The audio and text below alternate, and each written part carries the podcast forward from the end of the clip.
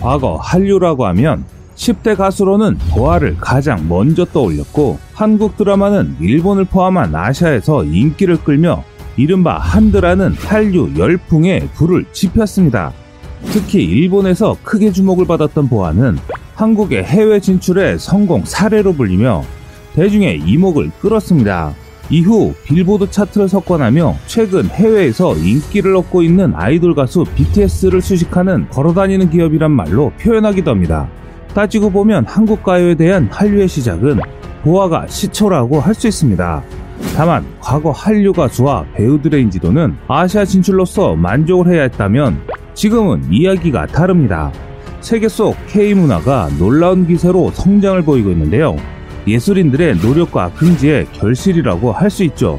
또 얼마 전 봉준호 감독의 영화 기생충은 미국 최대 영화 시상식인 아카데미 시상식의 사관왕을 이뤘습니다. 아카데미 시상식은 세계 모든 사람들이 관심을 갖는 시상식이며 그동안 영어권 영화들만 수상을 하는 등 진입장벽이 그 어떤 영화제보다 높았습니다. 그런데 한국의 봉준호 감독이 비영어권 영화로서는 최초로 작품상을 포함해 사관왕의 영예를 얻었습니다. 한류의 처음 시작이 그렇듯 처음 시작보다는 그 다음에 2차, 3차로 이어지는 한류가 더욱 위력이 커져갔습니다. 그런데 현재 한국의 위상은 세계 속 K문화에만 그치지 않습니다.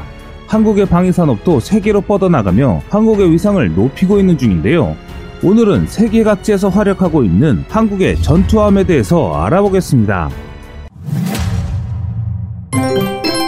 과거 우리나라 함정 수출의 역사는 1998년 방글라데시 해군으로부터 호위함을 수주하면서 시작되었습니다. 이후 2010년 말레이시아 훈련함 두 척 수주, 영국과 노르웨이의 군수 지원함, 태국 및 필리핀의 호위함을 연이어 수출하는 등 함정은 방산 수출의 선도 제품군으로서 역할을 수행하고 있습니다. 먼저 함정 수출에 가장 많은 비중을 차지한 함선은 바로 호위함입니다. 호위함은 일반적으로 3,000톤급 이하의 함정을 가리키며 주로 선박들과 행동을 같이 하면서 호위하는 임무를 수행하는데요.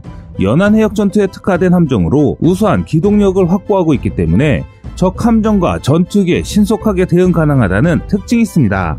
한국의 대표적인 호위함으로는 울산급, 인천급, 대구급 등이 있습니다.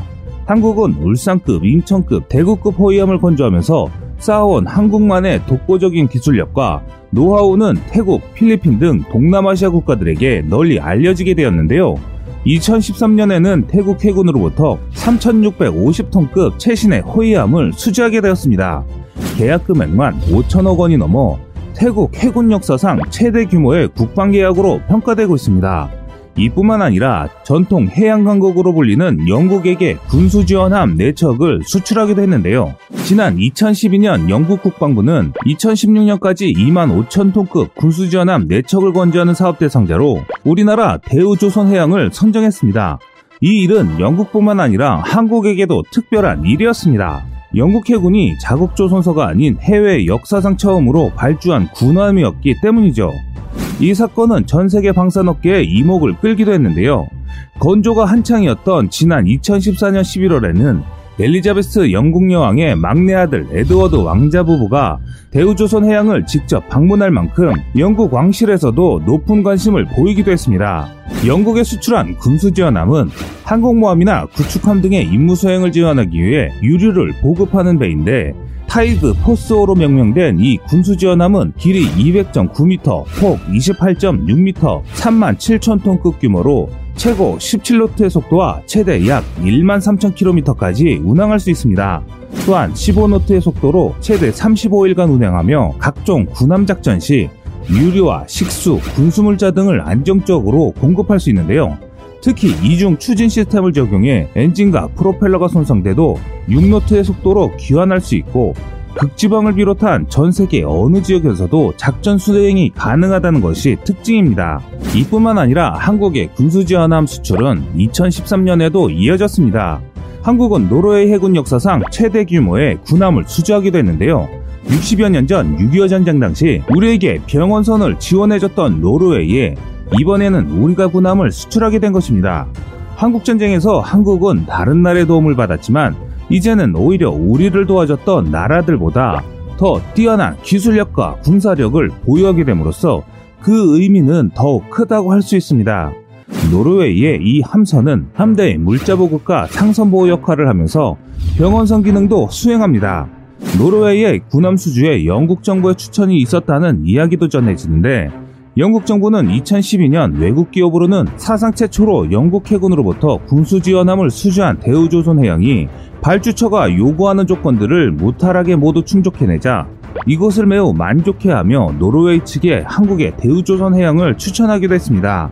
한국의 조선건조 기술은 동아시아에서도 태국을 비롯해 한국의 방산무기 한류 열풍은 계속 이어졌습니다. 태국 해군으로부터 수주한 3,650톤급 호위함은 태국 해군 역사상 최대 규모의 수주를 한국이 처음으로 발자취를 남긴 것인데요. 태국의 호위함은 길이 122.5m, 폭 14.4m, 크기 3,650톤급의 규모이며 최고 속력은 30노트입니다. 사정거리 250km의 함대지 미사일과 수직 발사관 같은 최신 무기체계를 장착했고 수중 레이더와 소나를 탑재해 잠수함 탐지 능력을 갖췄다는 특징이 있는데요. 특히 호위함 제작에는 국내 중소방산업체들이 독자적으로 개발한 기술과 자재가 사용되어 중소방산업체의 성장을 도모하기도 했습니다. 지난 2017년 1월에 진수식을 가졌고 2019년 8월 태국 해군에 인도 실전 배치되었습니다. 한편 태국은 한국과의 지소미아 체결에 호응한 것은 최근 태국에 판매된 한국산 무기에 대한 만족감 덕분이기도 합니다. 그것을 방증하는 것이 이 호위함의 태국인들이 가장 존경하는 인물 중 하나인 전 국왕 라마 9세의 이름을 따 푸비폰 아둔야댓이라고 명명했기 때문이죠. 태국처럼 보통 한 나라의 가장 존경하는 인물을 외산 무기에 이름을 붙이는 이유는 참으로 이례적인 사건이라고 할 수 있습니다. 이와 더불어 태국은 항공모기를 사랑하는 국가 중 하나인데요. 2015년 국산 훈련기인 T-50 4대를 구매한 태국 공군은 2017년 8대를 추가로 구매했는데 이것이 한국에 의미 있는 이유는 보통 한 국가의 군부 교체 시기마다 기존 사업이 틀어지는 경우가 많은데 반해 한국 훈련기를 추가로 구매한 것은 작전 성능에 대해 그만큼 만족했다는 것인데요. 영국 군사 전문 매체 제인스 디펜스는 태국 방산 조달 예산이 2017년 7억 9,400만 달러에서 2021년 9억 6,500만 달러로 약 22% 증가할 것으로 내다봤습니다. 방산업계의 한 관계자의 말에 따르면 남중국해 패권 문제를 두고 태국은 미국과 중국의 러브콜을 동시에 받고 있지만 태국 입장에선 미국도 중국도 아닌 한국산 무기가 정치적 측면에서도 부담감이 덜하며 가격 대비 성능이 우수하다라고 전했습니다. 동아시아 지역의 한국 호위함 사랑은 태국뿐만이 아닙니다. 필리핀에서도 한국의 호위함 사량은 계속 이어지는데요.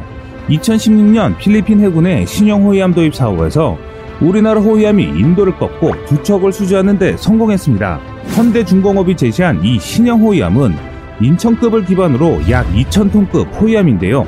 길이 107m, 폭 12m 규모의 다목적 전투함으로 최대 25노트의 속력을 낼 수 있고 경제적인 속도로 운행할 시 한 번 주에 8,300km를 항해할 수 있습니다. 또한 76mm 함포와 함대공 미사일, 어뢰, 헬리콥터 등의 무기 체계를 탑재해 대공, 대잠 작전을 수행할 수 있는 다목적 호위함이라는 것이 특징입니다. 필리핀의 호위함 두 척은 2020년까지 필리핀 국방부에게 순차적으로 인도할 예정인데요. 이 호위함이 필리핀에 전력화되면 필리핀 해군의 해상 작전 능력이 크게 강화될 것으로 기대되고 있습니다. 앞서 설명드렸던 영국군 수주연함 태국 호위함 수출 계약은 2013년 우리나라 방산 수출액 급증에 크게 기여하였으며 이를 계기로 2013년 방산 수출 금액은 최초로 30억 달러를 돌파하는 기록을 세웠습니다. 또한 누적 100억 달러를 달성하기도 하는 기록을 달성하게 되는데요. 우리나라가 함정의 수출 판로를 개척할 수 있었던 이유는 세계 1위의 조선산업과 IT 산업이 가지고 있는 글로벌 기술과 기업, 경쟁력, 민수와 군수 간 활발한 기술 이전 덕분이었습니다. 물론 아직까지 기술적인 면에서는 군사 선진국보다 뒤처져 있지만 부족한 기술들을 국산화하려는 노력을 지속한다면 군사 선진국들과도 충분히 경쟁력을 가질 수 있을 거라 기대되고 있습니다. 한편 한국은 군용 함정을 건조하는 특수선 분야는 꾸준한 실적을 보이고 있습니다. 그동안 세계 최고 수준을 자랑하는 조선 산업을 바탕으로 해군이 주문한 보급함과 상륙함 등의 다양한 함정을 건조하고 있을 뿐만 아니라 앞으로도 국내 함정 시장이 글로벌 방산 시장의 대표 주자로 자림하기 위해서는 현재 수출 증가에 안주하지 않고 중장기적으로 글로벌 경쟁력 제고에 더욱 매진해야 할 것입니다. 한국의 장점을 최대한 활용해 국내 함정 수출이 국가 경쟁력에 신성장 동력으로 계속해서 기여하는 대한민국이 되기 기원하겠습니다. 지금까지 세상의 모든 군사무기를 얘기하는 꺼리투브였습니다. 시청해주셔서 감사합니다.